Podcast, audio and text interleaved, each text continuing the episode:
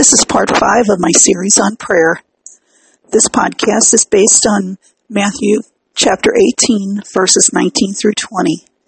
Again, I say to you that if two of you agree on earth concerning anything that they ask, it will be done for them by my Father in heaven. For where two or three are gathered together in my name, I am there in the midst of them. This verse concerns prayers that we say during worship and in small gatherings of believers who have come together to pray for concerns. If a person has a prayer request and the other people who are in the group agree with the person in prayer, then the Father will listen and grant their request if the request is in line with His will for the situation. Private prayer is for telling the Father our wants and needs. You may not want to share this personal information with others. There might be some situations, though, where you feel the need to have others join in prayer with you. There is power in praying in groups.